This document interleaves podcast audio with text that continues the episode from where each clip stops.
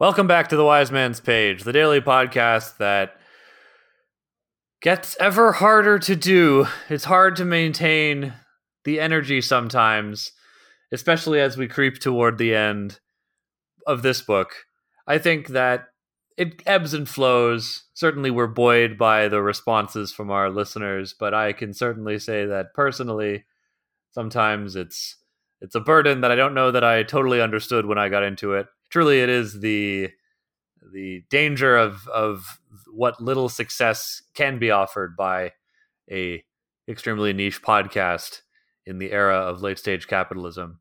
And this podcast is called The Wise Man's Page, and on this podcast we read a page of The Wise Man's Fear, and then we talk about it. This is page six hundred eighteen, chapter ninety-three, Mercenaries All. After fourteen hours of sleep, I was fit as a fiddle. My companions seemed surprised by this, as they'd found me unconscious, cold to the touch, and covered in blood.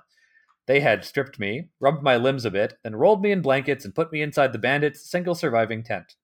The other five had been either burned, buried, or lost when a great white pillar of lightning blasted the tall oak that stood at the center of the bandits' camp. The next day was overcast, but blessedly free of rain. First, we tended to our hurts. Hespi had taken an arrow in the leg when the sentry had surprised them. Dayton had a deep gash along one of his shoulders, which was fairly lucky considering he'd rushed the sentry barehanded. When I asked him about it, he said he simply hadn't had time to draw his sword. Martin had an angry red lump on his forehead above one eyebrow, either from when I had kicked him over or dragged him around. It was tender to the touch, but he claimed he had gotten worse a dozen times in tavern brawls. After I recovered from the chills, I was fine. I could tell my companions were surprised by my sudden return from the doors of death, and decided to leave them to their amazement. A little mystery wouldn't hurt my reputation. I bandaged the ragged cut where the arrow had grazed my shoulder, and tended to a few bruises and scrapes I didn't remember receiving. I also had the long, shallow cut I had made on the top of my arm, but it was barely worth stitches. Tempi was unhurt, unruffled, unreadable. Our second order of business was to tend to the dead. While I had been unconscious, the rest of the group had pulled most of the burned, lifeless bodies to one side of the clearing. They tallied thus. End of the page. We will learn about the dead on tomorrow's page. My name is Nick. I'm Jordana. I'm Jeremy.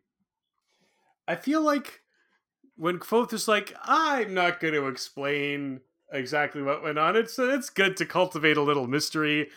This is another example of Kvothe thinking he's being clever and not thinking about the consequences, because he is thinking, ah, that's that like that makes me seem pretty cool. I'm gonna cultivate this air of mystery about myself, not really thinking about the fact that his companions are like terrified of him because he did some crazy stuff, and he doesn't try to explain himself to them at all, which might humanize him a little bit in their eyes. It might make him seem.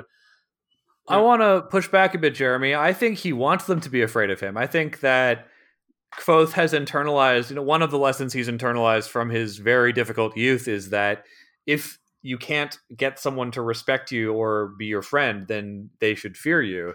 And I think that Kvothe is very happy to be feared by these people. He fought very hard for their respect and their friendship. And I think he's kind of settled on, well, this is how I get it. This is how I win, by having them fear me. And I also think it's a little bit practical. I also think that like he probably can't explain to their satisfaction what exactly Binder's chills are. Maybe it's not worth trying. Um, so I kind of get it. And I also think that we, it, it's like, it does say something about his character. I agree with you that like he is perfectly fine to be feared by them. I, I mean, I think we're saying the same thing here. He already established... Uh, I, I don't know. I don't know if we're Several chapters ago, he was like, I I have already screwed up by making them afraid of me by just whipping out some sympathy uh, in a in an inappropriate time and place, and they have no idea what that is. And I have made the choice that I'm going to continue to play the part of the mysterious and frightening magician because I need these people to do what I have to say. And since I'm a teenager, they won't respect me, but I can, I can work with the fact that now they're afraid of me. I think that you're right, that that is a strategy he's con- consciously chosen because he thinks it's the best way to get what he wants. I think that he hasn't thought through just how afraid they are of him, right? He, he doesn't have any idea. He probably doesn't even remember really hearing the conversation that Martin had with Dayton, where Martin made it clear that as far as he's concerned, Kvothe is a bloodthirsty, blood-drinking, devil-worshipping sorcerer who cuts up corpses for fun. Like, I don't think he knows just how afraid of them they are, and I think if he did, he might do something to try and mollify them, because I don't think he wants them to be, like, quaking in their boots, afraid that he might murder them at any moment. He just wants them to think of him as someone mysterious and powerful to be respected. And I think that he could still get that from them. Even now, he could moderate their terror of him by reminding them that he is still just a person, right? But he doesn't think of that. And I think that that bears fruit that he would rather the tree not bear, because I think that he doesn't know how scared of him they really are. I agree with you. I, I the only thing where I might push back is that I think maybe he does and maybe he's fine with it, but I don't think those things are exclusive. I don't think he does because I don't think he's a psychopath.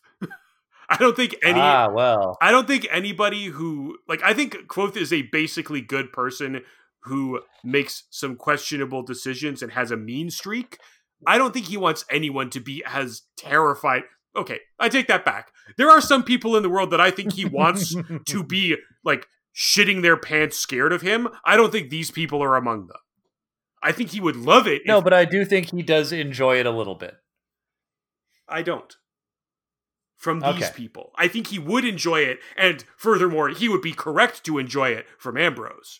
Ambrose deserves to be reduced to a puddle of piss and terror by the thought that Kvothe will boil his blood with magic. But these people don't. Jordana, what do you think? You uh, have to take a side. Well, if I have to take a side, I... Sorry, Jeremy. I'm probably more with Nick on this one. I, like... Oh, I, snap! In your face! But I posit that I do still sit somewhere in between, as per usual. Disgusting. Sorry. There's also a little turn of phrase on this page that is important. Uh, Kvothe tosses off uh, that he's returned from the doors of death. The doors of death, of course, are not just a an idiom. Uh, it is a uh, an actual concept. There's the three doors that help you escape. The I believe they are the the doors of memory, the doors of or no, the doors of sleep, the doors of memory, and finally the doors of death. Uh, and those are the things that are closed uh, forever to Haliax.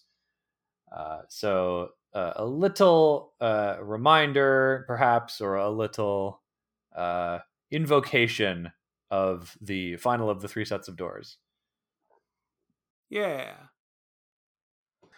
It's also, we don't really know what happened to Dayton and Hespi until now. Like, I think we can kind of assume that they they came across some bandits and they got into a scrap with them, but we didn't really know what exactly had happened until now when they start to catalog their wounds.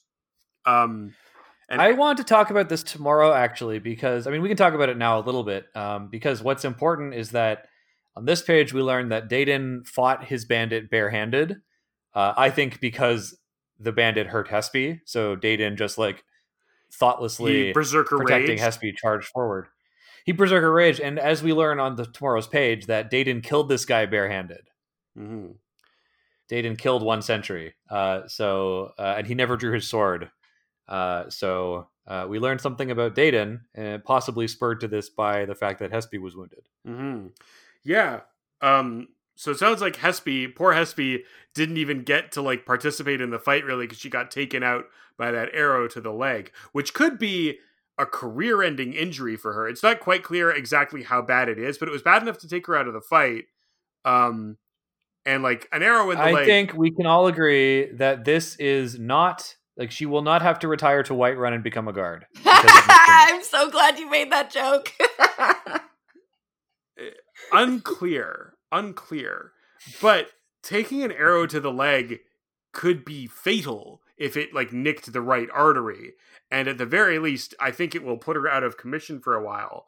So I hope that she has some kind of mercenary insurance, because that sounds pretty bad.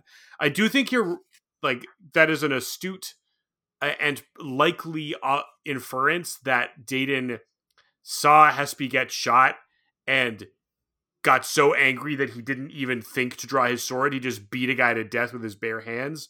But even if that's not the case, the fact that he attacked and and successfully defeated like a well-armed trained soldier uh, should tell us something about Dayton's skill as a fighter. Like, he maybe he's not a fancy pants Adem, but he's good enough to like take on a guy armed with a sword barehanded and win uh, without much more than a deep gash along one of his shoulders. And if we wanted to, we could even like forensically reconstruct the fight. Like, the guy gets off one swing, hits Dayton in the shoulder, but by that point, he can't get his sword back for another swing before Dayton is inside his range, you know, tearing his nutsack off or like strangling him to death or whatever it is he did. Uh, Thanks for that, Jeremy. Thanks for that image. You're welcome. Picture picture that shot from Sin City where Bruce Willis takes away the yellow bastard's weapons, both of them, and goes, yoink! Thank you again, Jeremy. Thank you for that. That's definitely what I and all of our listeners want in their heads this morning during their commute. Good. I'm glad to have provided a, a valuable public service, as I always do. I haven't seen Sin City, nor do I have balls, so I'm really not bothered. I could bother you, Jordana, but uh, that's okay. I'll do that off the air. Yeah, I feel like, Jordana, it's dangerous to challenge us to bother you. That's, that's a good point. That happens far too much all on its own. Yeah, one thing at which we have years of practice. uh, that's kind of all I got on this one. Mailbag. This is a letter from the Devil and Daniel, who writes a quick note. Hi, Pagers. Quick note, catching up on recent episodes today, and you'd asked about the pinch of ash and brittle steel in Kvothe's pocket. Not sure if anyone has responded yet, but here it is. Number one, ash is a link to the distant campfire, not a great link due to the distance and also the similarity. Ash is of the fire, but not the fire, but would still provide more energy than heat from blood or strength of arm, which he eventually does use. Two, brittle steel, I believe Ramston. Uh, I don't think it is because he has a Ramston steel knife, which is he broke uh, stabbing the... Uh, belt buckle on the the guy. This is just some some steel, I think, but who knows. Uh, brittle steel forms a representation of enemy weapons. He uses this to break weapons as he breaks the steel. Also, Nick had posited that when the figures come into focus in the woods during the Kvothe Tempi Martin trap scene, Kvothe shouts to Martin to shoot them, knowing it's Dayton and Hespi. Jordana commented she didn't read it this way during her reads, but acquiesced to Nick. Nick's justification for this read is the use of the word sullen in the description of Kvothe. I can't speak for Rothfuss and why he chose to use this word, but I disagree with this reading. I M O Kvothe shouted because, as the leader of the group and of the trap, it would be upon his direction that a shot would be taken, and he needed to shout in order to be heard over the rain. I believe this is supported by army tactics, regardless of weapon sophistication, for example bow and arrow guns, et cetera, where a defensive position would only fire upon encroaching forces when they're close and within range to ensure the shots are not wasted, improve accuracy, and not give away their position. Now that Jeremy is back, I would be curious to hear his take. Anyway, that's all from me. Hope all is well with you, and happy pooping, Nick's dog. Cheers. Signed, The Devil and Daniel. uh, well, uh, Devil and Daniel, I regret to disappoint you, but I... completely agree with Nick's reading of the page, especially because Kvothe gives Martin explicit orders before they take up their positions that they will only attack when Martin attacks. So their plan is to attack on Martin's signal, which will be shooting somebody with an arrow, presumably. Uh, so the only reason Kvothe has to call out Martin shoot them is to scare Dayton and Hespi. That's why he does it. And I'm also sure that he knows that Martin has also seen them, so he knows Martin won't actually... follow his order. Exactly. And we know that, but because all reads are valid. Mm, no, that's not true. Um, Jeremy. And we know that Kvothe knows that we know that Kvothe knows that Martin will have seen them because we established like a few paragraphs before that that uh, Kvothe saw one person following them, Tempi saw two, and Martin saw two or three. So he knows that Martin has better eyesight than he does. Sweet. Well, listeners, if you keep on staring at computer screens every day, your eyesight will not be nearly as good as Martin's. But keep your eyes glued to your podcatchers to catch us tomorrow on another page of The Wind. Wind.